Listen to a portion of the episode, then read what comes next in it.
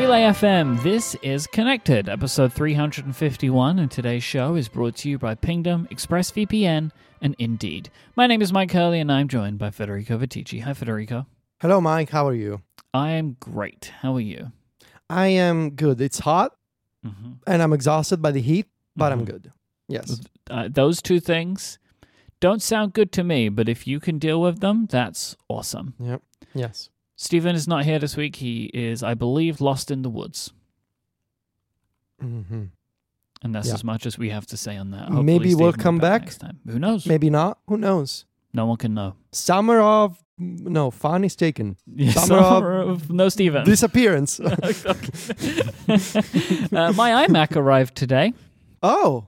It was Oh. unexpected. It was very unexpected. It was supposed to come in mid July. And then a few days ago, it shipped directly from China. And then all of a sudden today, it was out for delivery, which was surprising to me.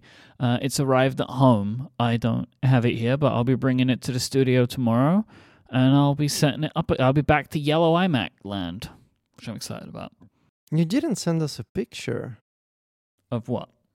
of the iMac. Because I don't have it yet. It's at home. I'm not at home. Oh, you're not home. No. Okay. All right. Yeah. Makes sense. So uh, I did buy something to put it on. Uh, I bought a stand Oh, let's see. from a company Grovemade. I think Grovemade are one of these companies that make a lot of things that don't meet your own aesthetic tastes. It's all Oh wood. yeah. Oh yeah. Wood you and like brass and that kind of stuff. accessories. Okay. But I, All bu- I bought this this stand to put the iMac on to try and raise it up a bit. But I thought this stand, uh, I like the look of it, but I thought the function of it's pretty good because I can just put things underneath it. You know, right. um, which I, I thought was was a pretty good idea. So that that uh, I have that now.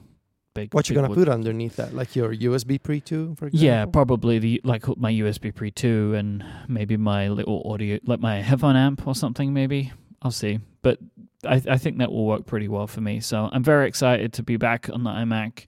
Um, and uh, to be, I also have my second monitor set up again, which I'm looking forward to. I do want to give a piece of follow up, which is completely unnecessary. It's a correction.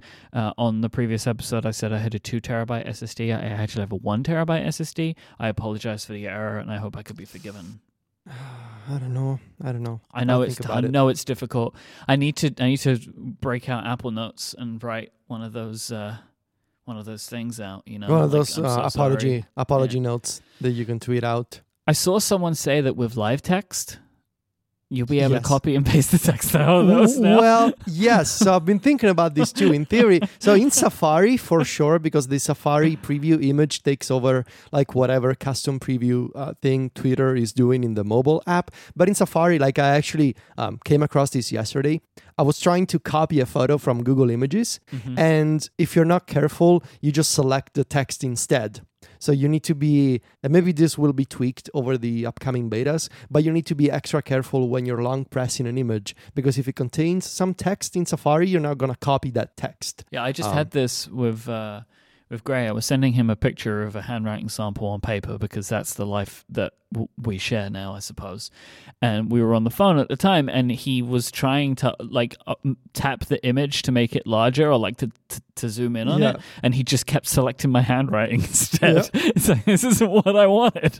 Computer, I need you to be a little dumber right now. yeah, this is this is one of those things that I can imagine them tweaking. Like in certain circumstances, like I feel like it should work the same way it works in uh maybe in the Photos app where you have to press the button first to go Mhm. into kind of like text selection mode. Is that right? Mhm. Have I got that right? I think it's on the iPad. It's like this. There's like a little button and it shows you like a lo- what looks like a piece of paper and you press it and then you can select the text. Oh, isn't that just an indicator that tells you? Is it just an indicator? Oh, I think it is. I wasn't. I think it is. I, I think maybe in cir- certain circumstances it would be helpful to have like a mode you go into, but it is also kind of magical to just be like, "There's an image, I want that text, I'll just select it." Yeah, but that stuff is really incredible, though. Like It is cool. It's cool, and it's a little bit of a bummer right now that, and, and I guess if, if anyone from the shortcuts team is listening, um, I was kind of hoping to put together like a shortcut with live text already, Mhm. where you use the take a picture action in the shortcuts app, um, and instead of taking a picture, you capture the live text and you pass it on to the next action as text. Like if you want to put together a custom shortcut, basically build what the camera does, but in shortcuts, so that you can have other actions. You know. Mm. Um, but that's not possible right now because the take picture action um, is not live text enabled right now in beta one. It seems. Yeah, this feels addable. I don't know if we're going to get it in iOS 15.0, but that that definitely feels like something you could add. I mean, especially because they had that um there's that WWDC session with the live sounds thing or whatever they call it, Mhm. right? The sound detection, and the guy was using shortcuts for that. Where it was like detecting sounds. They like, do have the trigger. thing. They- yeah, they do have the sound recognition trigger in in, in the automations right now. Um, which I mean, I don't. What it's like. I mean, I know it's not the same thing, but it doesn't seem far away from that in my mind. You know, like Mhm. those two things seem somewhat similar. Yeah. Yeah, I was thinking about that. Like, how could I use the sound recognition trigger for an automation? And and uh, and I was wondering, like, maybe if I put like an iPad by the front door and it detects like the doorbell, it could do stuff, right? Uh, but I don't know. I don't know. Mm. I don't have an iPad. Like, you know how people sometimes they they hang those iPads like a spare iPad Mini or something on a wall. I tried Um, doing that. It, it, it, Yeah. I tried. Well, I tried setting one up in the kitchen. This was Mm. before I got my Echo Show, um, and I tried setting one up in the kitchen, and it didn't. It ended up just not being what I wanted. It was like an iPad's too fully functioned. like Yeah. I want it to be simple, but it's like it keeps getting all my notifications, and you have to kind of keep turning stuff off, and you got to charge it more unless you leave it plugged in Yeah. all the time or whatever. And yeah, the Echo Show ended up working out perfectly for what we wanted. Yeah. Um, because it's also made for that, right? Like you've got a timer running, the thing's showing you the timer all the time. Like it's it's it's you know it's it's kind of more focused for that, which is why you know we've spoken about it on this show before. We will again in the future. Why we would like to see Apple build a home product Mm. with a screen because you then you can put a version of the operating system that is fully catered towards meeting the tasks of that device rather Yeah. than trying to like make it work for you with a more general purpose computer. Right. Yeah. Yeah. Do you have the Echo Show, the one that turns around when you when you say the trigger word? No, we have the one before that. Okay. I saw some videos of that. It looks It's Funny. cool. It's very cool. I think Yeah. really the the biggest benefit for that is video calling, you know? Mhm. And we don't video call from the Echo show. right. I mean, I, I will say like we uh we do love the center stage.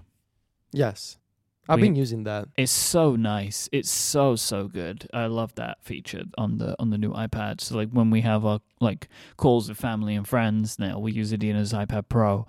Um, and we the center stage functionality is really good. It gets a bit weird sometimes, right? But like, it's great like ninety five percent of the time. Yes. it, it's a Yeah. really good feature. Yeah. Nice little addition.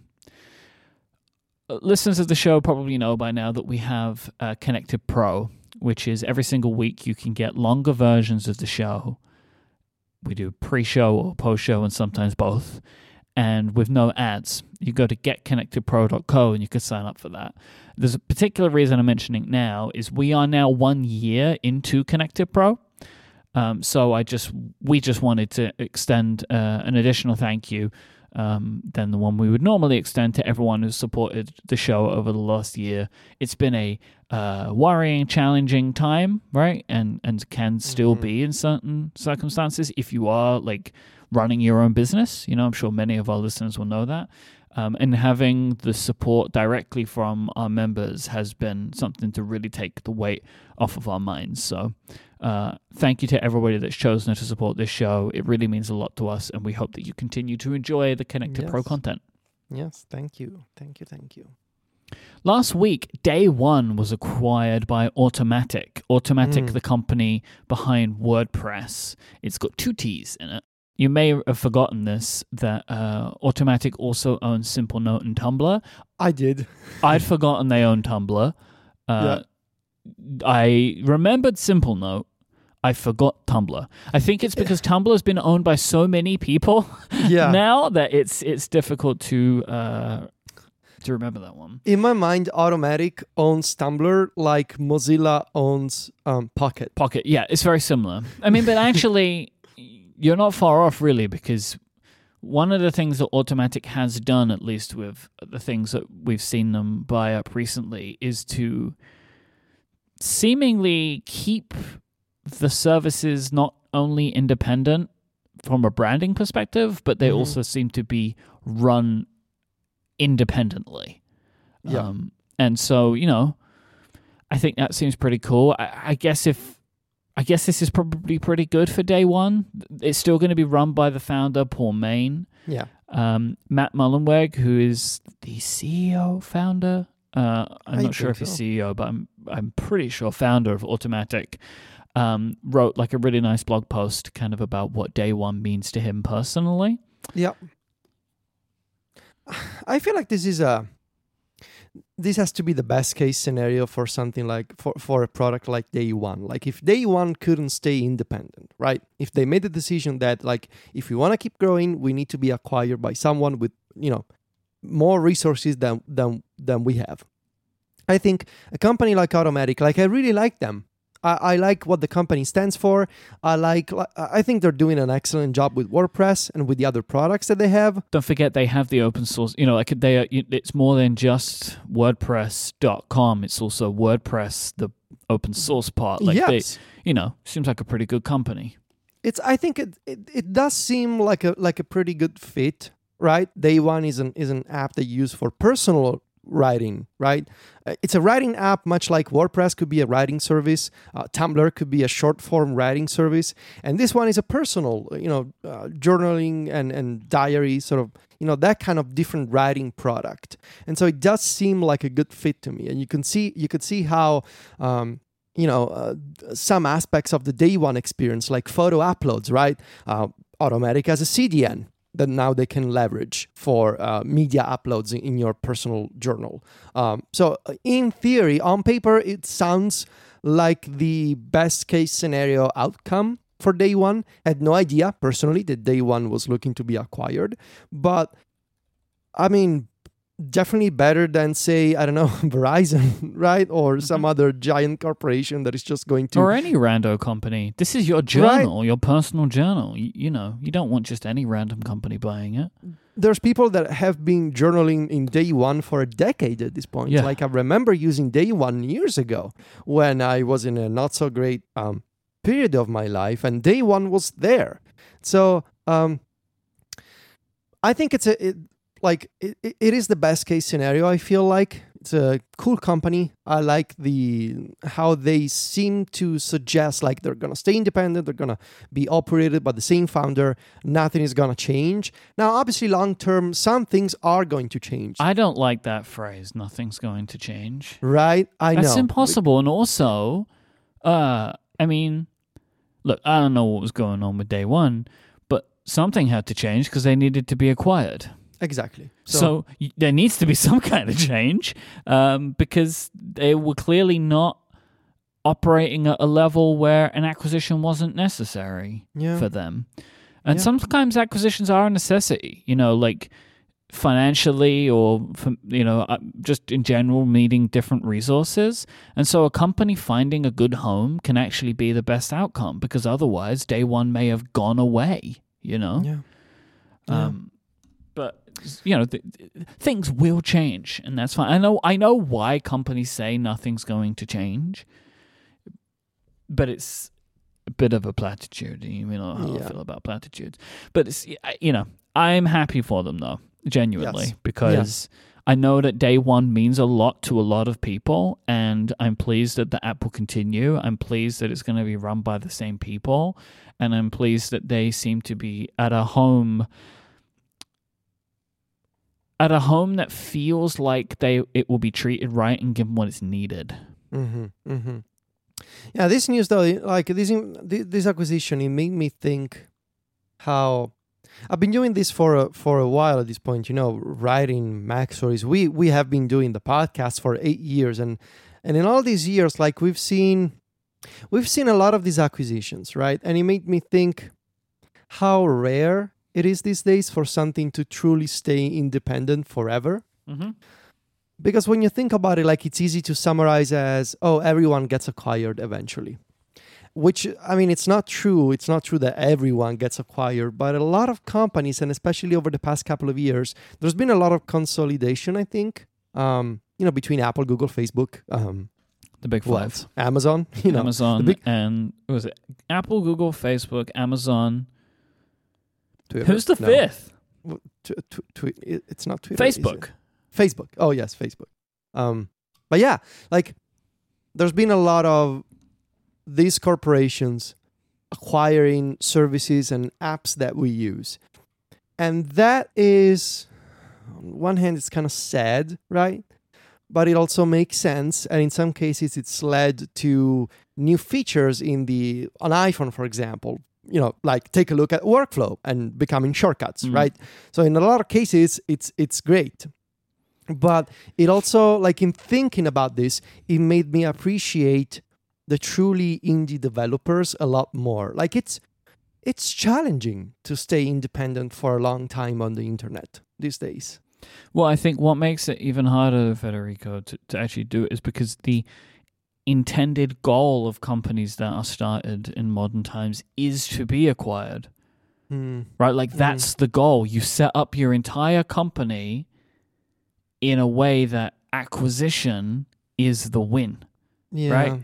So like your entire structure for how you make money and spend money is in such a way to increase your user base to the point that you become attractive to a larger company and they buy you. That's, That's why it point. happens more because companies are created with the express purpose of trying to be acquired. yeah well good luck day one Mhm. i hope it's uh, found a good home seems Yeah. like it but Me we'll too. see. It's a good, I think this is probably the best place for it. Yeah. This episode is brought to you by Pingdom from SolarWinds. If you have a website, what is it for? Whether it's driving people to your products, collecting sales leads for your company, or providing customer service of a contact form. When these critical transactions fail, you lose out on business and it's a bad experience for your users. There is a solution to this transaction monitoring from Pingdom. Because starting at just $10 a month, transaction monitoring will run 24 hours a day, 7 days a week, checking how things are going on your website and will alert you when cart checkout forms or login pages fail before they affect your customers and your business. Pingdom will notify you the moment there is a failure over SMS, email, or via your favorite apps like Slack, OpsGenie, and PagerDuty. Depending on what's being monitored and the severity of the outage, you can also customize who's alerted and how they get the notification. So, you know, if something's really bad and it's on a certain part of the website, it goes to this person and alerts them under these ways that they want to be alerted. It's really, really cool. Don't let your users discover a problem with your website. You want to be the first to know, and you should be. It's super easy to get started. Just go to pingdom.com slash relayfm right now and you can get a 30-day free trial with no credit card required. Then when you're ready to buy, use the code CONNECTED at checkout and you'll get a huge 30% off your first invoice. That's pingdom.com slash relayfm and connected at checkout. Our thanks to Pingdom from SolarWinds for their support of this show and Relay FM. Jetpack Joyride is coming to Apple Arcade. Jetpack Joyride is one of my favorite iOS games of all time. Mhm. Um, it's made by Halfbrick, is Yeah. the name of the studio that created it. And they had a bunch of games. If I'm remembering rightly, Jetpack Joyride was like a spin off from another game that they made. i think so They were making like a dual stick shooter game that this character was a part of. um And then they made Jetpack Joyride oh, as that like, was many years ago like a sequel or a spin off type game. yes you're right though yes and I it's like that. a it's basically uh not as difficult flappy bird before flappy bird right like it's that going left to right you're going up and down by pressing and holding on the screen um, this is one of the most recent games that is coming to apple arcade and getting the plus added at the end of it um, apparently i saw it saying this is coming in uh, july like maybe july 23rd is the expectation uh, Mhm. so yeah, I'm super pumped for this. This is one of my very favorite all-time iOS games. I played this game for years. I remember this game. I'm really happy that I'm really happy with this initiative that Apple is doing with you know reviving old games uh, as part of Apple Arcade. I think it's a very smart move. It speaks to my oh was Minigore the name of the game? Very possible. I think it was Minigore, top down dual stick shooter. Yeah, it sounds like Minigore to me. Anyway, um, this uh, initiative it speaks to my interest in, in game preservation, right? And I know that it's done for profit. I know that it's all part of this bigger plan of you know expanding the Apple Arcade catalog. It doesn't matter as long as you take an old game and you make it available again. That counts as a win for me. So yeah, you could you could be you could be cynical about it and say, yeah, but they're only doing this because of the money. Sure, I mean, Apple is not a charity, and you know, Apple is not the Video Game History Foundation, right? They don't necessarily care as much as certain organizations do about this topic. But the end result is what matters, and the end result is we are getting old games updated for the latest devices and you can play them again with better graphics, controller support and iCloud integration. So, I'm really happy they're doing this, and I'm gonna I'm just gonna say it. I hope Apple works out a deal with uh, EA, I guess, to bring back Flight Control because I really want to play Flight Control again. Oh my god, yeah. That game disappeared uh, years ago from the App Store. I would love So- that. Yeah. Yeah, I'm really happy they're doing this. I I think it's smart to sort of complement Apple Arcade, uh, which is you know shaping up to be the service where you have originals, you have new games, and you have these um, uh, new editions of old classics. Uh, I think it's smart. Uh, it's a great move. Uh, I'm in favor of it. And Jetpack Joyride, I'm really happy to see because I also played that game a lot. And uh, yeah, great news.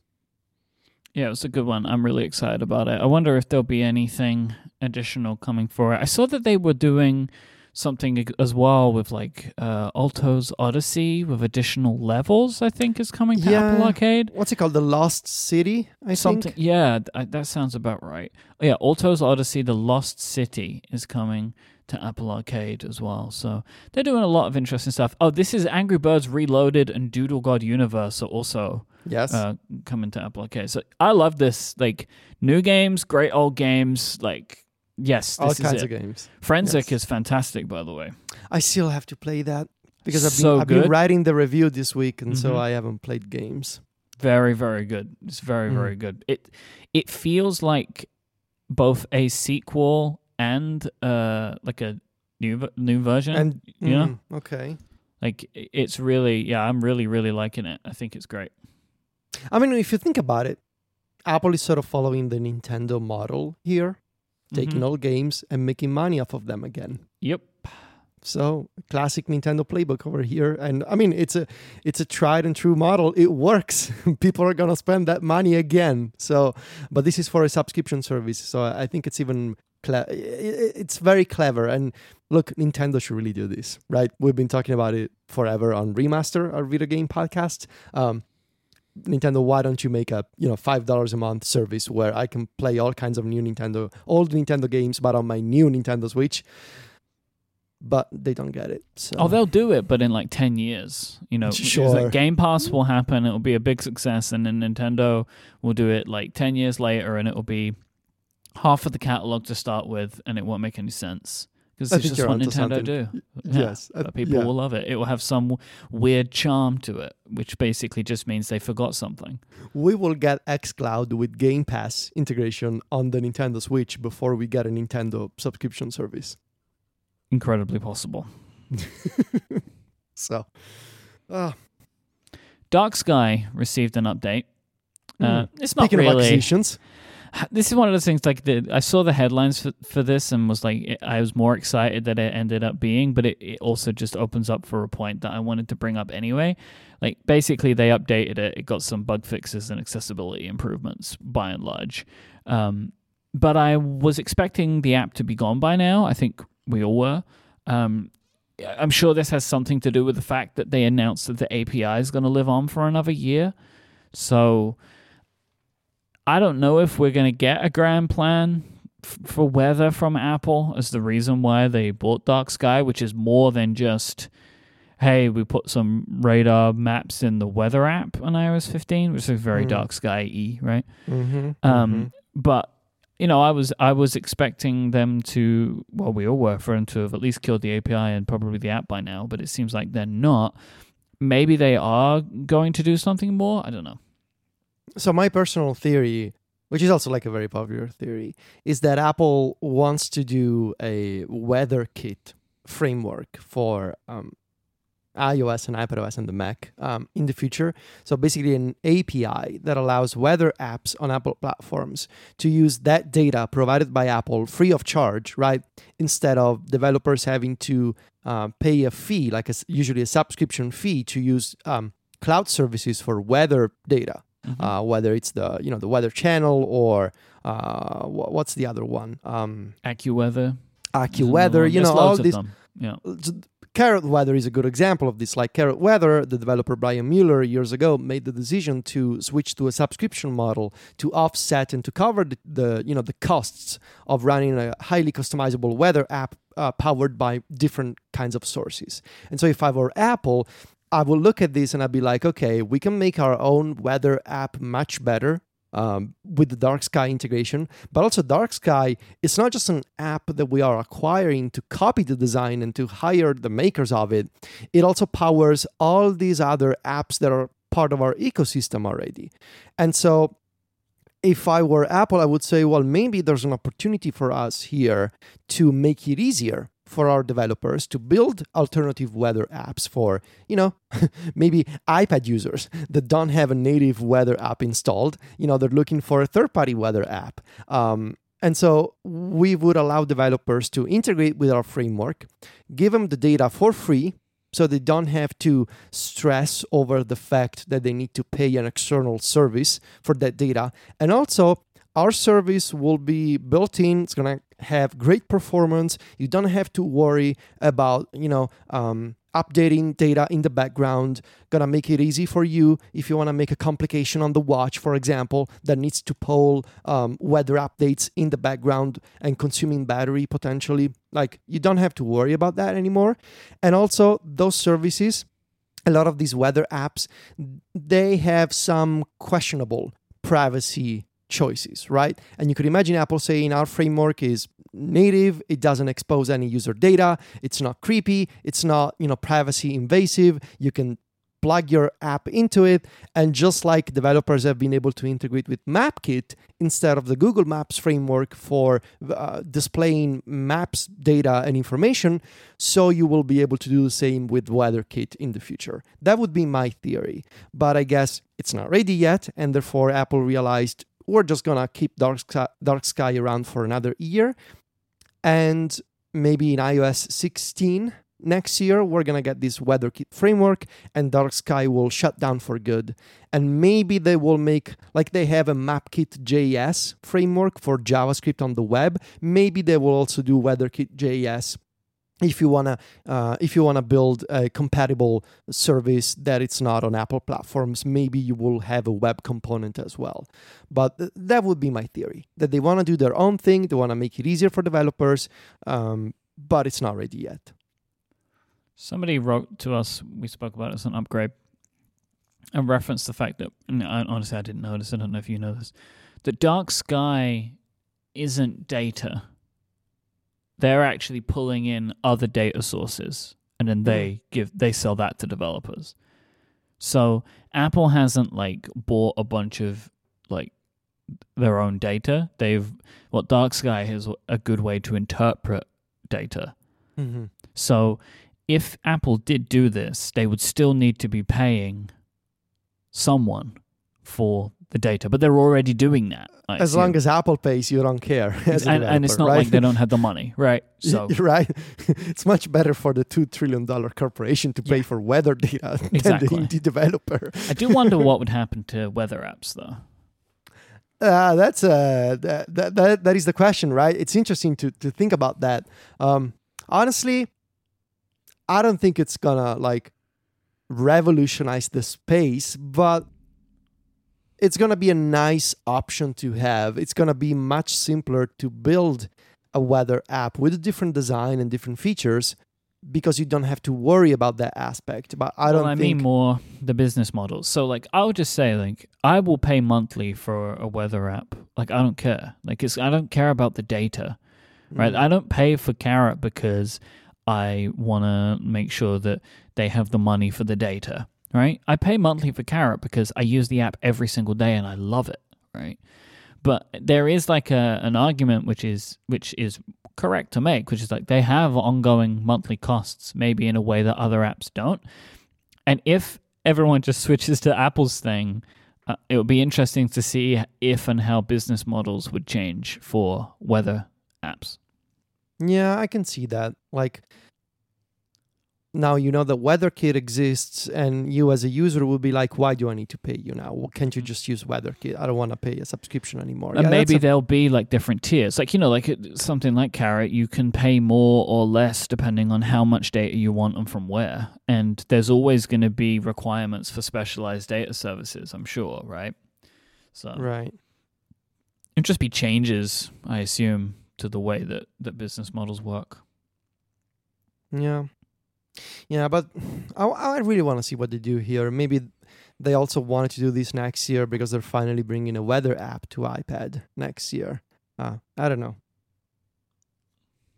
It's, did you see the uh, 9 to 5 Mac article about the iPad weather app? Uh, that was brilliant, right? it was truly superb.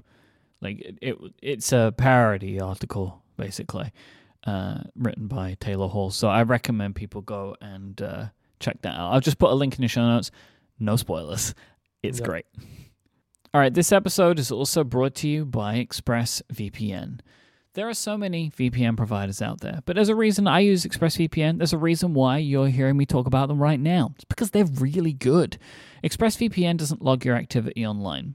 You could find a cheap or free VPN, but they are probably making money selling your data because they have to make money somehow, right? ExpressVPN doesn't do this. And they even developed a technology called Trusted Server that makes their VPN servers incapable of storing data because instead of storing information on hard drives, they use RAM. So every time there's a power cycle, all of the data is wiped. I think this is a really clever way of doing it. Um, and when I was reading about stuff like this, when we were working with ExpressVPN, it's like this. I, the way that I look at this, this feels easy for me to trust, and I do. ExpressVPN is super fast. It uses a new technology, a new VPN protocol that they've engineered called Lightway to make the speeds for their users faster than ever. You may have tried other VPNs and feel like it can slow your connection down, but ExpressVPN is always blazing fast and lets you stream videos in HD quality with zero buffering. I've been doing this before, before the Lightway system, and been able to watch video. I've watched video in other countries, I've watched video in this country you know, sometimes it change my location so I could access something otherwise I couldn't in one location or the other, and have been able to. I, you would never know that you were connected to a VPN. Super fast, excellent quality, no issues, and now it's only getting better. And ExpressVPN is really easy to use. There are no technical skills needed, so just fire up the app and tap one button to connect. So this is from people tech savvy in your lives, and maybe people who aren't so much. Anyone can use it because it really is just clicking one button. CNET, The Verge, and so many other tech sites as well. They rate ExpressVPN the number one VPN available. So protect yourself with the VPN that I use and trust as well. Go to expressvpn.com slash connected and get an extra three months free on a, on a one-year package.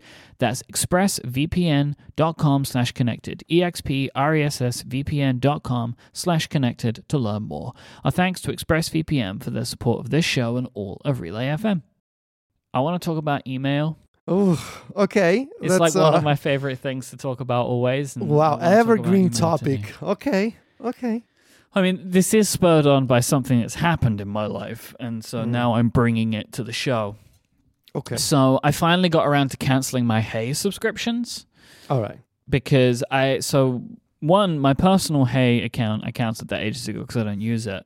But I was using on your uh, your challenge, your request. I'd switched my Cortex brand email to Hey before uh, Hey made some decisions that we weren't happy with. We spoke about those a few weeks ago, and I wasn't able to cancel off my subscription until I got some projects out of the way because there was some stuff that we were working on, uh, web based stuff. And I didn't want to find myself in a situation where something didn't get set up right because someone missed an email during the migration. And plus, we had a designer and web developer working on it too. And, and I already felt bad about making him set up the Hey account in the first place. And now, like a couple of weeks later, saying, like, uh, we're going back to Gmail. So I wanted to wait until it was all set. Um, so Gmail is what I went with because why wouldn't you? Right. And I know people go, "What about Fastmail?" Okay, Yeah. like fine, right? Like, I love fine. that voice. but I just I am already paying for Google Workspace or whatever, uh, and I just I just want to go back to something I know now. I've tried something else, and I never liked Hey. I always had problems with it, and I know Fastmail doesn't do that. Like, isn't all about the weird stuff that Hey does. But I'm just gonna go back to what I know, and I'm going to Gmail. So I wanted to just say at first that DNS sucks, and I as does anything with custom domains, really, especially for email. It's much more complicated to do any kind of email related stuff with domains, I find, than regular domain stuff. And I just don't feel like it's 2021. I don't know why I'm still manually entering MX records. why am I still doing this? Why? Why has nobody worked out a better way to handle this? Isn't it wild if you think about it how the internet runs on a bunch of numbers and dots? I hate Like- to think about stuff like that because then it's like, oh, you entered all the stuff correctly. Uh, so something I did right was I copied and pasted stuff from one of Google's help articles, but one of the help articles was missing a period, like a full stop at the end of the MX record, and I think it that was why it wasn't working. But the thing about DNS is like. You don't know if you've done it right for a really long time, right? Yes. where like I deleted stuff from the MX records and I'm refreshing on Gmail's thing and like make sure you delete this one. It's like it's already gone. I deleted it an hour ago. Like the whole system is bananas. I really do not know why we are still in this. Like no one's fixed it. Ultimately, it all comes down to the single evil, bad feature of computing, which is caching. Like caching Mm. is is the the cause of all evil in, in computing. Okay. That would be my theory. It's because when when data is like we're working on our a lot of things for MacStories, and whenever a developer says, um, "I deployed, but um, you're probably not seeing that because of cache," I'm like, "Ah, why? I know, like I don't I don't need to be lectured on why caching is necessary, but your DNS experience confirms, you know, propagation. That's because of caching, and you know, a lot of uh, computer science problems ultimately come down to two things: one is caching, and the other is time zones. So, yeah. Anyway, You know, we've all been saved by caching, right? I, I know, I know. as much as we've we're frustrated with it. But it's still the point of like sometimes you just feel like there should be better systems and I really feel like hey, enter these five MX records into your DNS history and they're all just slightly different. I feel like there should be a better system than this. yes, yeah, Right. I don't Yeah. know why like Gmail can't just partner with all of the major domain registrars and they just work it out, right? Because it can't be good for Google either that they have to have like and they have like 30 help articles for all of the different domain registrars. And it's uh, yeah, I just I don't understand why this is still happening.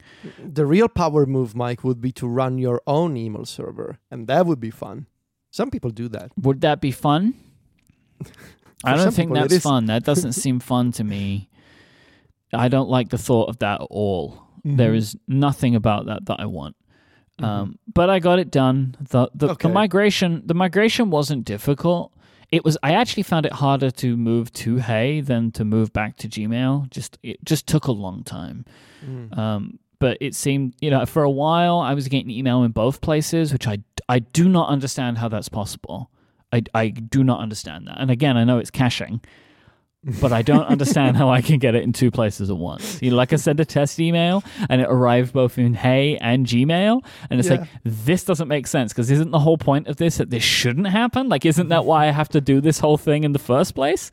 Um, so anyway, Yeah. my email landscape as it stands right now Okay. is my personal email, my Relay FM email, and my kind of general Myke Hurley business email okay. is all in Spark, right? So that's where all of that stuff has been for a long time and continues to be. The reason I use Spark for all of that email is because I really love their, um, I've spoken about this before, their team sharing features, which I use with the Relay FM email. Me and Carrie, uh, our sales assistant, um, and sales manager, I should say, we share email a lot and communicate that way, and it's really great. Um, and because I use that, I've just had all my email in the same place. But I've always wanted to separate the Cortex brand email out into its own application. I've done that for a while, and it's because it is another public facing email address and it's wildly different from my other stuff, so I don't want it to all get intermixed. When I was writing the Google Doc today, I thought I think I had a galaxy brain moment, Mm. which was like so I go with like regular brain, which is all in the same place. Okay. And then it's like I don't remember how these are referenced, but like slightly bigger brain, uh, which is I'm going to separate the Cortex brand out, email out into its own email app. Galaxy Okay. Brain. Why don't I have three email apps? What? Right? One for personal, one for Relay FM, and one for Cortex brand. Why do I need to have all of my email accounts? d- you don't need to. No, I don't need to. So why do I do this? This is why I wasn't sure. Like I couldn't, and I couldn't get an answer. Like okay, unified inbox, but because why? then you have three different apps. Like yeah, but you I okay also use like Slack and iMessage and Discord to communicate in some instances Sure. with the same groups of people, right? yeah, yeah. And I have like two Slacks or three Slacks, and like you know, so I just think why not maybe separate it out a little bit more. It's just something I thought of. I might try this. I don't know yet. I mean, if you really want to separate, that's an idea for sure. Like if you want to do that, then it makes sense. I don't. Just, I don't know if I want to do that, but I could imagine benefits. So, like for example, like the reason that you were using Hey initially was quite smart, right? Which is uh, having something do a bunch of work for you with your mm-hmm. email. Yep. And I like that, but not on all of my email, or I want different levels of this for different email accounts, right? So for my personal email, I'm happy with way more filtering. You can turn it up to the maximum, right? Because it's there's it's not critical. And you can do more filtering to that email and I'm fine with it. With my like Relay FM email, this is I have SaneBox for that but I have it on like its lowest settings. So it's trying to get rid of some of the junk and it does that for me, but also then doesn't like uh, hide from me some like uh, first time business email or whatever, right? That you have. I like it. It's, SaneBox our previous sponsor. I do pay for it myself. Um, like you can say like, hey, I get cold emails like I get from people, so don't hide it all away kind of thing right? Like don't sep- don't put it all in SaneLater. I actually like that they have those settings when i was first setting up i was concerned about that but they have that. You know what i mean? So like i have but like if i go in all in on an app or service that does all of this stuff for me i won't get those like the different experiences. Like you can go with kind of like vanilla email just everything comes in basically apple mail right? Doesn't do anything stupid. And then you can go all the way up to something like a Hey, where it's doing a bunch of filtering for you. There's this app coming, I think, tomorrow. It's been teased a bunch. I'm intrigued about it. Big Mail, which is like trying to do this stuff but on device. And I thought that could be potentially an interesting way to do my personal email, but I don't want to trust my business email to it, right? So that was this is part of what was getting me thinking about maybe I could just have multiple email apps that I use. But nevertheless, to get back onto the main topic, I'll follow up if that's a thing that I actually do. I don't know. This, this seems like a, a harebrained scheme. I've never heard anybody do it before, so that might suggest that it's a bad idea. All right, so uh, I I feel like I'm um, I'm in a pretty similar situation to you, but I really I'm resisting the idea of using multiple apps because I I don't I really don't want to have multiple email apps on my home screen. I don't know why, but I'm okay with multiple messaging apps, but I'm a I'm a you know all email goes into one bucket sort of person. Um, so I, I also have been using Spark because of all features that I need from email, being able to share and assign emails to to a different team member and and having private conversations uh, inside those messages like that's really valuable to us right now. And so i i feel like i needed to have an easy like i needed to transition from hey quickly because I don't have time right now to research other options and to go through all this all over again. And so I just went back to the place where I started, which was Gmail and Spark. So I am using Spark because of the sharing features. I do not love Spark. And I mentioned this before. I don't like its custom look. I don't like how it looks on iPad. It doesn't have a native three-column layout. It, it, it and it's got these weird like context menus that are custom, but some of them are native. And there's like there's this mix of uh, custom UI and native UI that I fundamentally dislike. But it's got sharing, and we can leave comments, and it integrates with Todoist which is my task manager and so Mhm. uh, it, it, it was very easy for me to transition to that i've been trying apple mail again like i set I it up To, I have to point this out. I just saw this in Discord. Justin Hamilton says, "Can you build an email app in Obsidian?" honestly you probably can Uh, Roasted. yeah um Sorry. but so i've been trying apple mail again as part of the review uh, research um, cycle Mm. it doesn't really have anything new this year. I mean, yes, you can open messages in center windows, and that's about it. Um, it's got the mail tracking prevention stuff, which is cool, uh, but a lot of other apps these days have it. Uh, so there's nothing really new for me in Apple Mail. And the big missing feature is sharing. And again, I don't think Apple is ever going to do this because they don't care about that sort of enterprisey, you know, businessy feature. I, th- they shouldn't implement sharing like that. Leave No. that to Yeah, o- other companies to deal with. Right. That's, it, that's such a next level thing, and really is something that people should pay for. Yeah. Big Mail is interesting. I really want to check it out. I kind of hope that the developer would have like a like a press beta uh, before. So unfortunately, we will not have a review tomorrow. I know that a lot of MacStories readers have been asking us like, "Are you guys gonna review Big Mail? Are we gonna see a Big Mail review?" No, because we don't have access to Big Mail. So I'm gonna start using it like everybody else tomorrow. Um, it, it does look very nice. I appreciate the sort of on device processing and categorization of messages. I also want to see It's pretty. it, it- it's pretty. I also want to see how well it works in practice for Yeah. all kinds of messages that are not necessarily in English. Like, in theory, if it's using on-device processing and if it's using all the latest like Apple APIs for you know the to detect like um, sentiment analysis and that like receipts and all that kind of stuff, in theory, it should work for m- multiple languages. But again, we'll see in practice. It's pretty. It's got the uh, what's it called? Every feature has got its own name. There's Spy Scanner, which is the blocking, tracking pixels uh, stuff.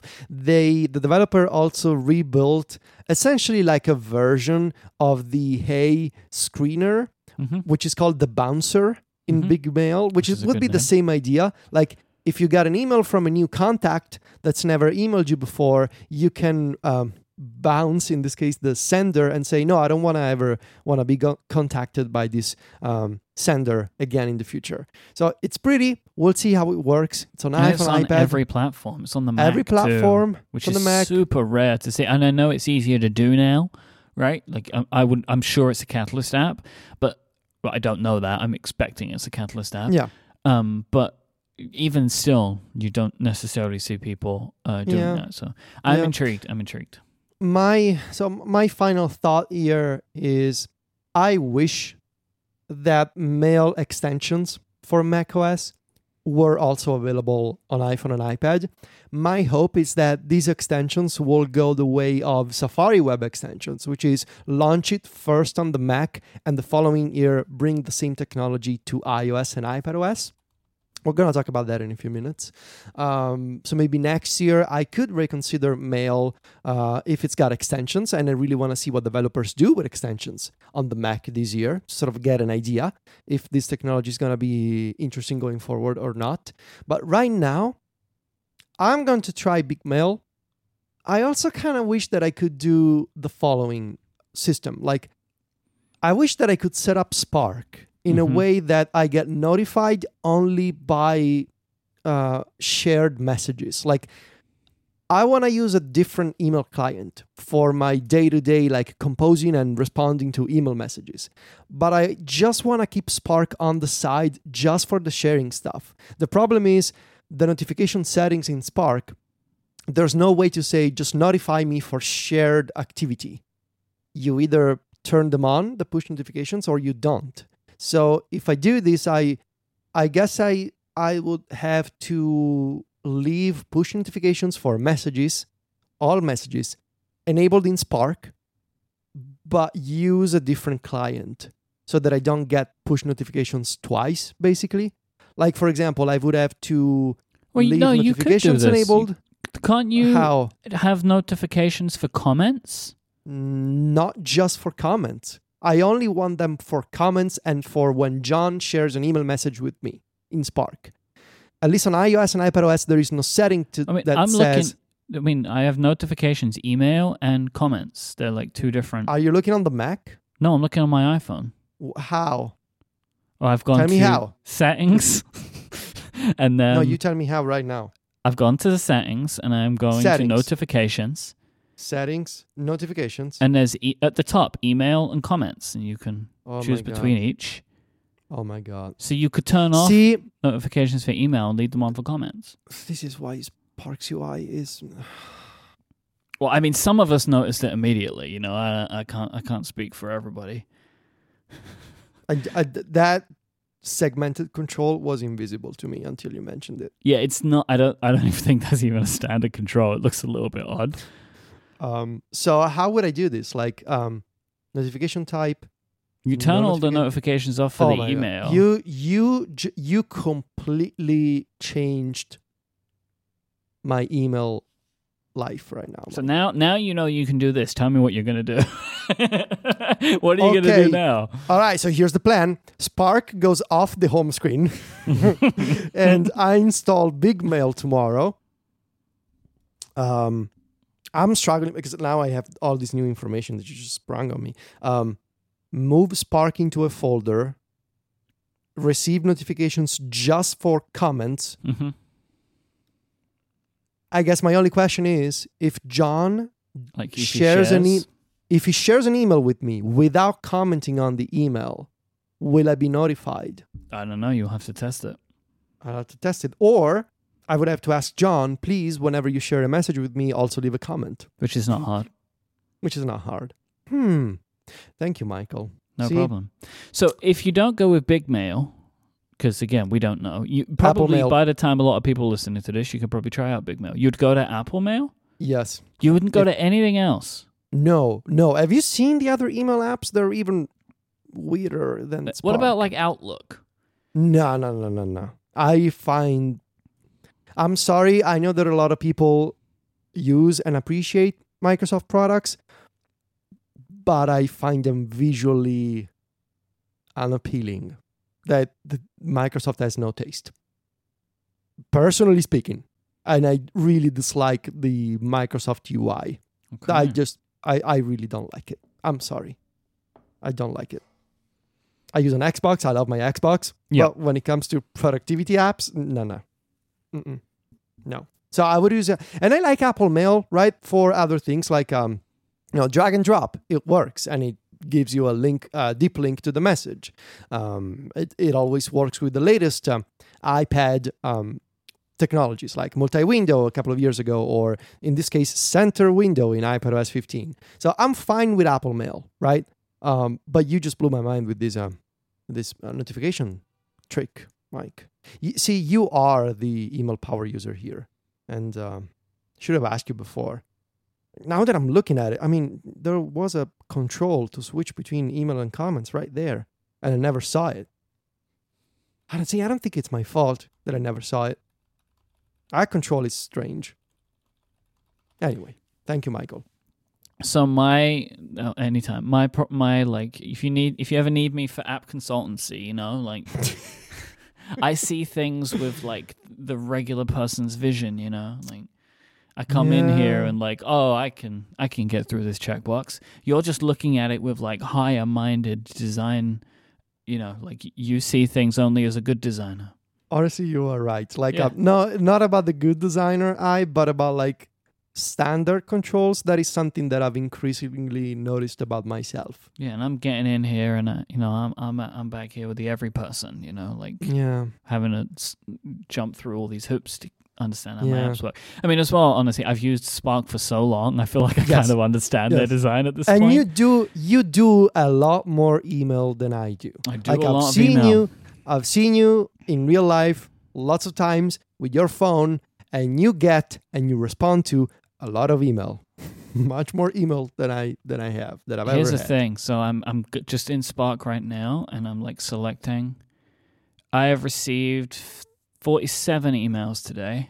Oh no no no no. And what I Mm. need to just make very clear to everybody, I don't get like uh, marketing emails from your favorite brands kind of thing, you know?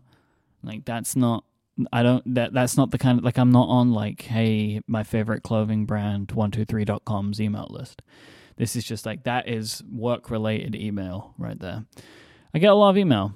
Get a lot of email. Um but uh so here's my thing it all starts now with Big Mail. So is Big Mail something I'm going to use? Maybe we'll talk about it in future episodes. We can follow Yeah. up on it. If I don't, I'm currently using Gmail for the Cortex brand email, and I'll probably just stick with it in Gmail. Okay, like the the Gmail app. Yeah. Okay.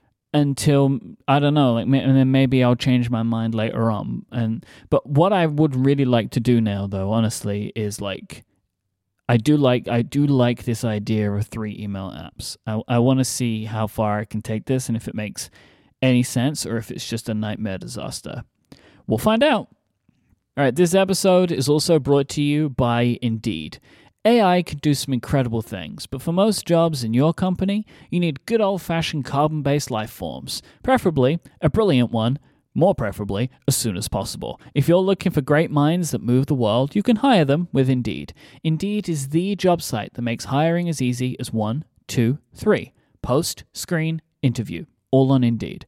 Get your quality shortlist of candidates whose resumes on Indeed match your job description faster, and only pay for the candidates that meet must have qualifications and schedule and complete interviews in your Indeed dashboard. Indeed makes connecting with and hiring the right talent fast and easy. With tools like Indeed Instant Match, giving you quality candidates whose resumes on Indeed fit your job description immediately, and Indeed skills tests that on average reduce hiring time by 27%. So you can look at 27 you can look at loads more people basically. You can choose from more than 130 skills tests then add your must have requirements so you only pay for applications that meet them. According to TalentNest indeed delivers four times more hires than all other job sites combined. If you're hiring you need Indeed. Get started right now with a free $75 sponsored job credit to upgrade your job at Indeed.com slash connected. Get a $75 credit at Indeed.com slash connected. Offer is valid through June 30th. T- terms and conditions apply. One more time, that's Indeed.com slash connected. A thanks to Indeed for their support of this show and all of Relay FM. So you were popping off on Mm. Twitter Mm. about Safari on I think most of your concerns are iOS 15 than iPadOS 15, but you tell me if I'm wrong.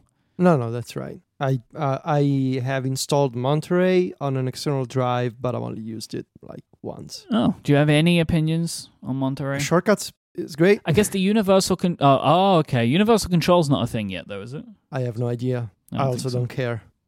Oh, really? Well, it's cool. I'm never go- I'm never gonna use it. Fair enough. Fair enough.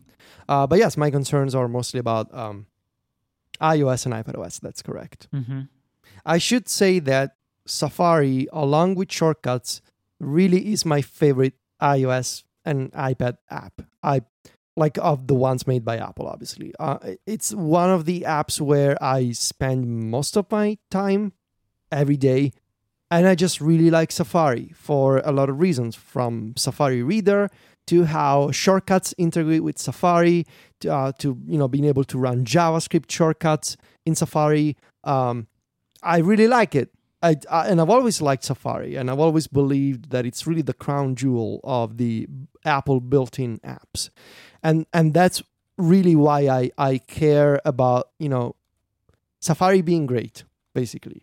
Um, but the version that we got in the first beta of iOS and iPadOS 15 has a lot of issues, in my opinion. And now I know that uh, a lot of people have talked about this topic. I'm very much aware that it's beta one and that Apple is working on it. And I get the sense that they're really listening to whatever is going on with Safari on all platforms, including the Mac. Um, so uh, I just wanted to have this conversation on the show to sort of expand on the things I tweeted and to offer better context about them and maybe offer some suggestions if those can be Yeah. helpful to anyone. And also, as well, you can help explain it to me because I have not used this on the iPhone. Okay. M- My experience of with Safari has been on iPad OS, and Okay. I'm mostly pretty positive about it. Mm, mhm. Okay, so let's start with the with the thing you know with iPadOS. Uh huh. Um, I have two main problems with the iPadOS version. Um, the first one, the obvious one, is the un- unified tab and address bar design, hmm um, which I would be okay with.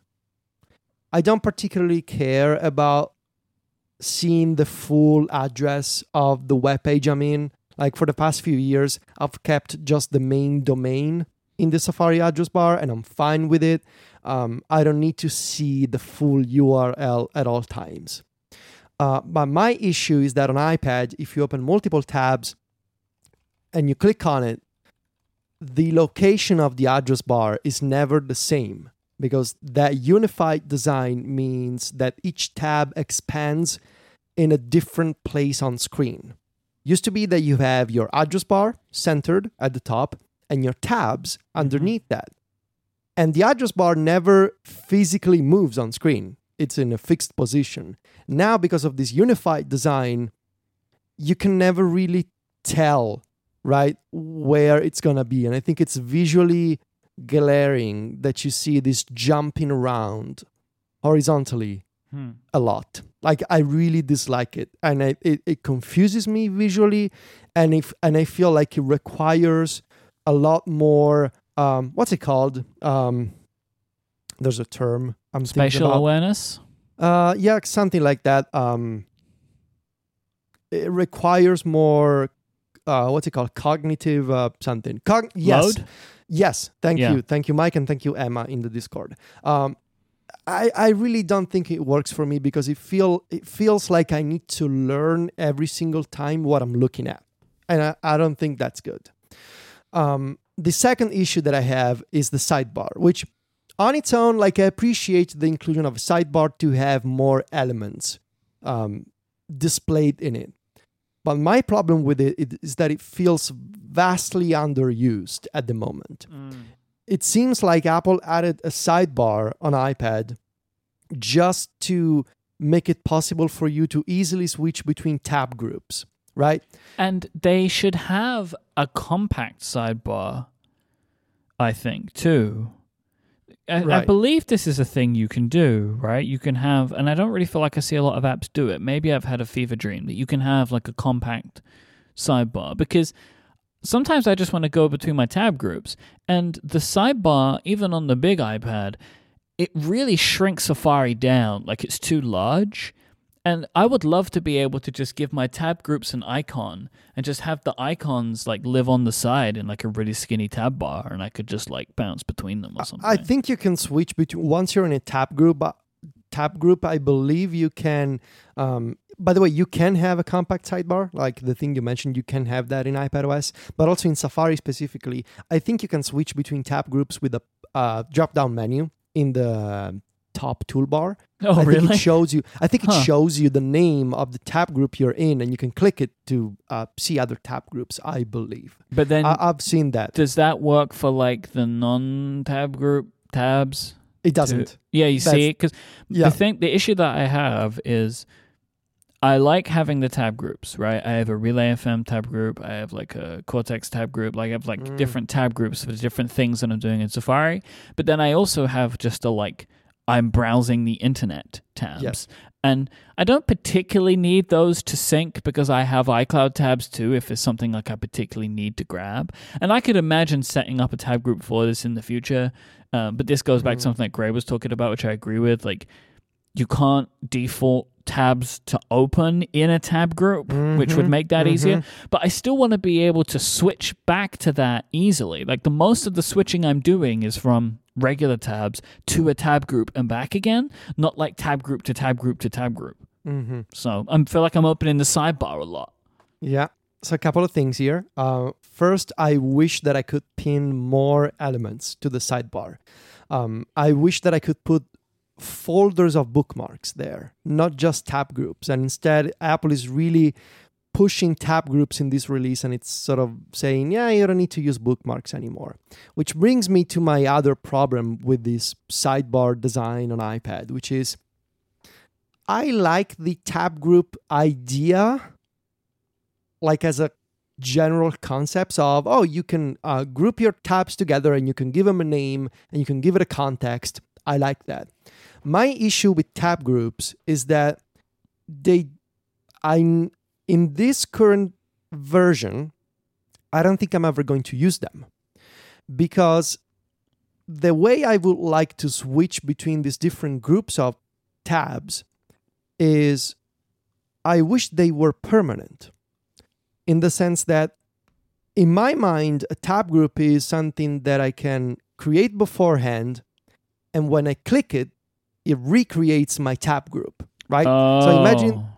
imagine that i create like a mac stories tab group and it's like the homepage the posting interface in the in, wordpress and maybe you know a, a google doc for mac stories right Mhm. and when I click on that, I always want those three tabs to open. Similarly, I created a tab group called Italian News, and I open three tabs for the diff- you know four different Italian um, news sources that I follow. But the problem is those are not bookmarks; they are not permanent. And so if you navigate to a different page, it stays within the tab group, but the next time you open it, it doesn't go back to the home page right?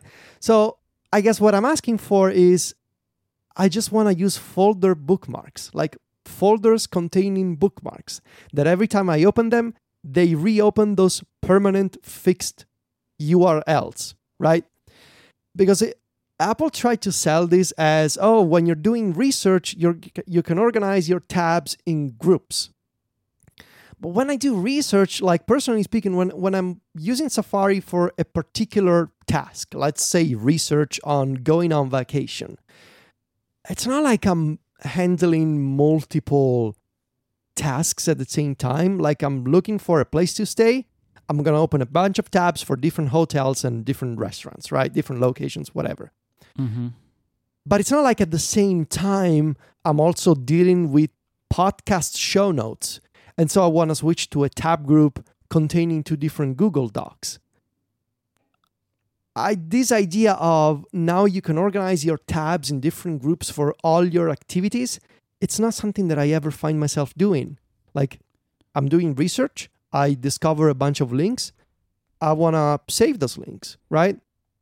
It's not like I need uh, the, thing that doesn't work for me is this fleeting nature of the tab groups that are basically they're tabs, they're not bookmarks, but you can uh, group them together. Yeah, I think if I can, if I can, if you don't mind me jumping in, I, I Yeah, think one thing that needs to kind of be really understood, like underscored, is one of the features that they've removed, seem to have removed from Safari, uh, or maybe they haven't, or I hoped it was going to be similar. Ha- to be fair, I haven't actually used it on the Mac yet, so maybe it's still there. But it reminds me of it. It's pinned tabs. So I use pinned tabs Yeah. on Safari on my Yes. Mac a lot, and I kind of wished that pinned tabs and tab groups were more similar because pinned tabs they can't really be destructed.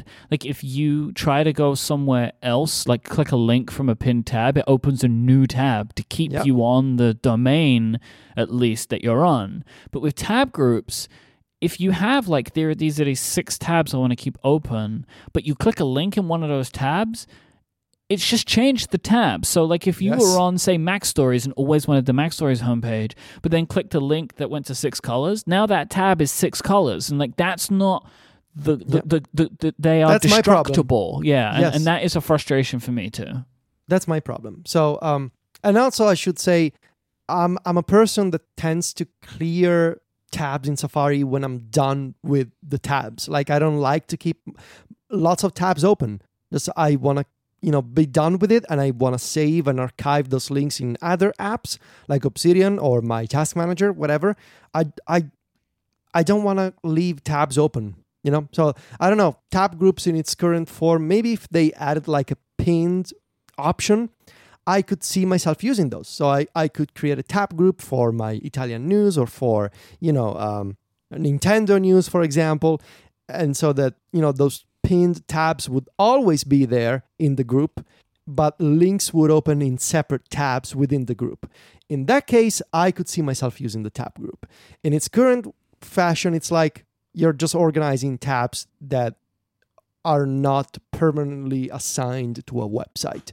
And that for me diminishes the, the utility of it. I understand that. I, I still, even though I have that frustration, I still will and am and plan to continue using tab groups because I do otherwise have like in a web browser, even on my iPad, like eight tabs or so that I always want to have open, and then we'll use other tabs after that. And and I do find that I'm more organized with tab groups by having two groups. One has five, six tabs in it. One has two tabs in it. Mm-hmm. I, I do actually really like that feature, but I definitely agree with you. Like there are some there are some things they could do to not just refine this feature, but really make it much more useful. Yeah. Which really doesn't seem like a lot well, you know, it's not about reinventing the wheel. Take some cues from features you already have, like bookmarks or pin tabs. There's a few other things that don't really work for me in the new Safari in general, and especially on iOS. Um, share extensions are now hidden by default. I hate this. Um, I don't understand why, but Yeah. when you press the more button to open the share sheet, it, it's like half of the share sheet. I don't know why it even looks like the share sheet. It's like it tricks me, Yeah. right? Yeah, I don't like that. It contains your action extensions and your shortcuts and your default Safari actions, but it doesn't have the contacts at the, like the top row of, of profile pictures, and it doesn't have share extensions. You need to press a separate share button to sort of switch the share sheet mid-flight to show you share extensions and contacts, which I don't understand. And even on iPad, the reload button is gone from the address bar and it's now part of this context menu which i mean seriously Mm. you're on an ipad you're working in landscape mode and you didn't have the place for a reload button that needs to be tucked away in a menu. I mean i understand that modern uh, apple likes to do away with buttons occasionally but i mean come on. I think it's kind of ridiculous that developers have to write an, an extension to bring back a reload button uh, in a browser I think Yeah. it's kind of ridiculous. I could get used to the pull to refresh on the iPhone. But or that only like- works if you are at the top of the page. Exactly, and that's the problem because I'm not always. And a lot of the times when I'm refreshing stuff or whatever, like I'm doing it for speed, and it's because I'm trying to buy something or like get a ticket to something or whatever, and I want to be Mhm. able to hit the button, Yeah. not pull Yeah. pull to refresh. Uh, other big problem: the floating address bar at the bottom on iPhone. Okay. So All right, tell me about this because I've I, I've had nothing, no experience of this at all. okay. So uh, when you open Safari, the address bar is now at the bottom, right? Um, when you scroll a page, it sort of minimizes at the bottom of the screen. Uh, if you scroll up or if you tap it, it expands into into this floating bar. And the floating bar, you can tap it again to select the URL. And that right there is the first issue that I have with it, which is it's at the bottom, but if you tap it, it shoots all the way to the top. And so if you're tracking it with your eyes, you need to follow the thing like you're looking at it and you tap on it and you expect to be looking at the same place on screen, but then you need to move your eyes and look at the top. It literally flies to the top. The Like very on it, top. the very top. it Why? doesn't sit above the keyboard. Like I would expect, like it's at the bottom. I tap on it. A, a keyboard needs to be displayed. That's fine. and I would assume, well, the address bar is now above the keyboard, but no, it shoots all the way to the very top. You know why they might have done that? I'm not. This is. I don't mean this is good design, but I bet when you are entering text into a web page, that Mhm. tab bar would probably be hiding the place you were typing in. Yes, and which is the which is bringing me to the other prob- problem. This bar, because it's because of the floating design, it covers the contents of web pages. Um, and I've seen this Oh, already. even for example, when it goes to the top, it does that too, right? It's still going to do it. Yeah. but also when it's at the bottom, it covers the page. Oh. And when it like I'm seeing this right now when it's at the bottom in a service like Mailbrew, for example, which has, it's a web app that has its own top bar at the bottom. Now the top bar in Mailbrew is all weird because of the floating bar also at the bottom in Safari. And so developers no. would have to adjust to this floating bar at the bottom. We're building a few things for MacStories ourselves, and uh, one of the menus that we have now will have to make a consideration as to what happens with the new Safari if Apple doesn't change anything because this floating bar covers part of our menu. It's all, you know, because it it's not Apple wanted to get rid of sort of UI Chrome as much as possible, and they thought we'll just make it float above the content of a web page. But the problem is, web pages they were not built for that, and all kinds of websites and web apps will look broken because of this right now. I guess the question is, right? When I'm using the keyboard, do I need any of the functions that are in the bar? Like, why does it even need? Why do I even need to see it? I don't know.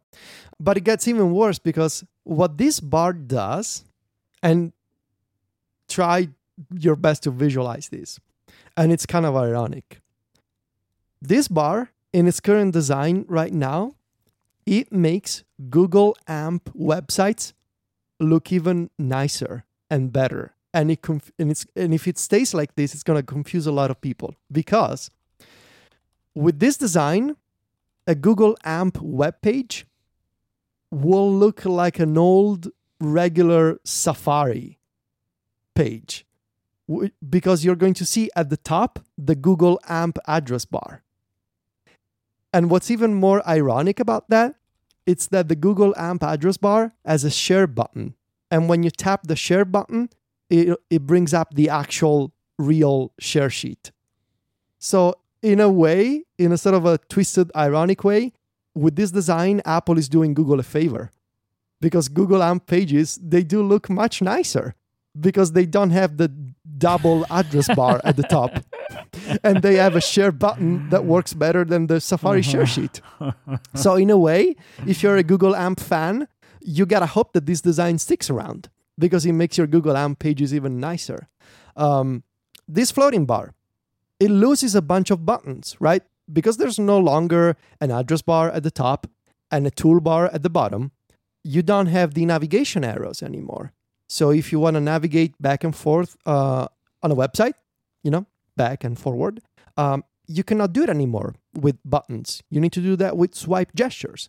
But those swipe gestures, they don't work on all websites. They don't work on all web apps, right? Sometimes swiping for me in some websites websites just doesn't work, and so those buttons are gone. Um, similarly, um, other buttons were removed. Uh, the reload button, um, the ability to open reader settings and like uh, display settings for the current page. All of those buttons are now tucked away in a menu in the same weird uh, pseudo uh, share sheet menu that you mentioned before. Um, bookmarks and reading list on iPhone. You know what's the only way to open bookmarks and reading list now, Myke? Is it under the bar? No. The only way to open those bookmarks is to open a new tab or to click on the address bar and see the start page. So if you want to see Ah. your bookmarks on iPhone, the bookmarks icon only lives at the top of the address bar. So once again, to repeat this, you're tapping a floating bar at the bottom, it shoots all the way up to the top, and the bookmarks icon is there. So the only way for you to open your bookmarks, like it used to be pretty simple. There's a bookmarks icon at the bottom in iOS 14, and you tap it and you navigate to your bookmarks. Now you need to go to the start page, either by opening a new tab or tapping the ad- the address bar, and you need to reach a button all the way to the top underneath the clock if you want to open your bookmarks.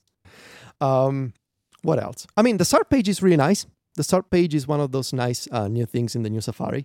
Um, private mode, right? Lots of people want to use private mode.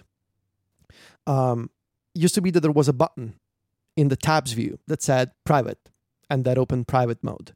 Um, now, the only way to open private mode on iPhone is to go to the tab view, which is nice. It's a grid view.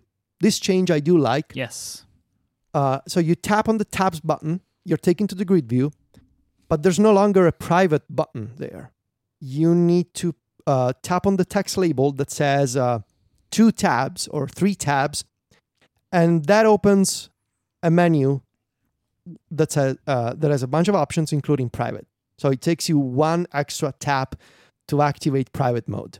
Hmm. It's a bunch of little things like that where it seems to me like they're sacrificing a lot of usability in the name of this f- floating bar at the bottom. And you have to wonder, is that really worth it? Like all these things you're losing just to put that bar at the bottom. Why does the bar need to float? I don't think I've un- I don't think I understand why the bar needs to float. Like why can't the bar just be fixed and look Why can't you have a toolbar at the top and a toolbar at the bottom? Like you're what? Just to gain what exactly? 20 pixels? I mean, is that really necessary? It's also counterintuitive to the fact that nobody's purchasing an iPhone 12 mini anyway. So, like those small phones where you could make the case for, oh, we need to display extra content on web pages, you ain't selling those phones, Apple. So, No, like, but I mean, because well, the the thinking, I guess, which is I do like, right, which is move it all to the bottom because as phones get bigger, Sure. it's easier to have that at the bottom, right? But th- there are, I- I don't know, I don't know why it needs to move, and I don't know why they have to hide as many buttons as they have hidden. Like, there's some stuff that I kind of understand. Like, maybe you won't be happy about this. Maybe other people won't be happy about this. I don't think many people really use bookmarks. Like, I don't think that that is a Mm. well used feature, you know, uh, uh, by like the general user. Like, and so maybe maybe like an extra tap to get to bookmarks. I don't think is the worst thing in the world. But the reload button, the share button, like that's the a bridge too far. Yeah, bu- like but the I don't know. navigation, like all of that feels like it's too much for me. I think. Yeah, and I really don't know why that thing needs to float and and and sort of a um, cause issues with web pages. Yeah, the moving is silly to me. That that that really does feel silly, Federico. I, Yeah. I, don't, I don't get that. There's some things I like, which I want to mention. Mm-hmm. Um, the new customizable start page, I think it's really nice. I installed the um, a gradient wallpaper as the background image for the start page. I like that you can reorder the sections of the start page. So I immediately turned off shared with you, which is the new, you know, gimmicky feature this year. Uh, I just left enabled favorites, reading list, and Siri suggestions because sometimes Siri does suggest, um, does know what I want to visit. Uh, so I like that you can customize the start page and install a custom background image. That's cool. Extensions are gonna be great. I think uh, web extensions coming to iPhone and iPad are gonna be so nice for password managers, for note-taking apps, for uh, you know uh, task managers, right? All things, and maybe this is why Apple thought they could hide um, share extensions because they feel like most of that functionality will be replaced by web extensions.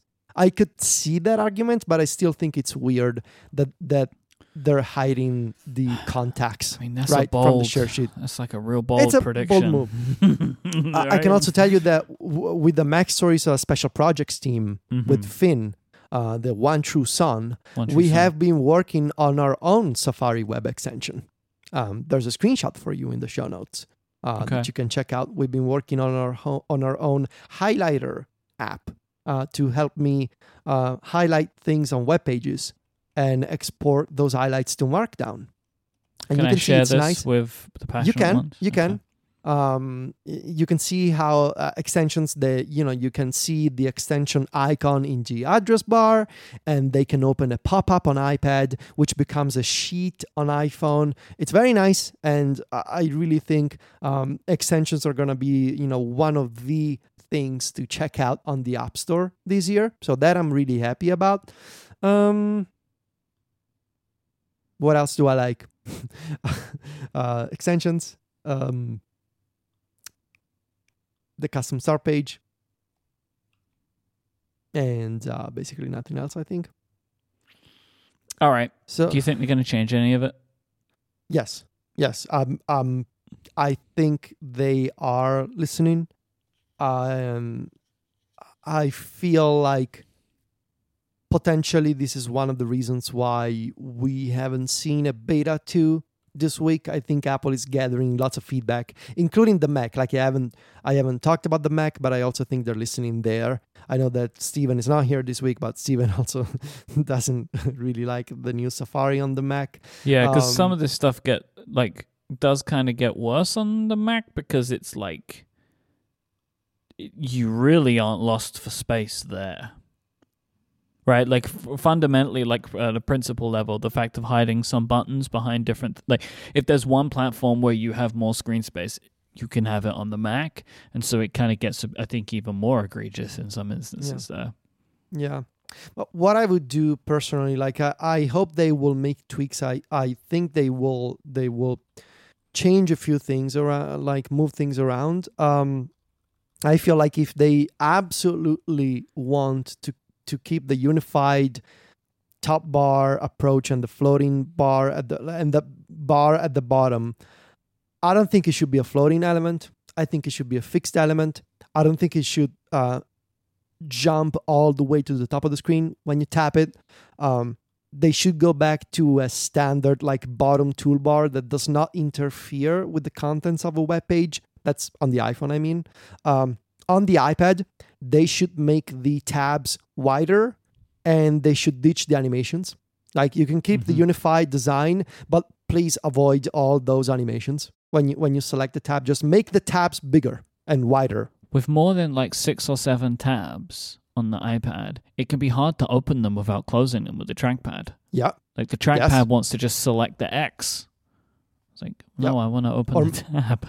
um, a- allow people to i mean restore share extensions allow people to customize the sidebar. Like why can i customize the start page with those really nice controls but i cannot customize the sidebar? Customizable sidebars were a feature of iPadOS 14 so the sidebar should, should be customizable as well.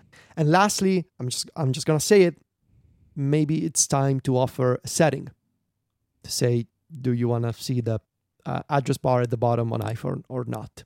Mm. Maybe it should be a setting. Safari has lots of settings already.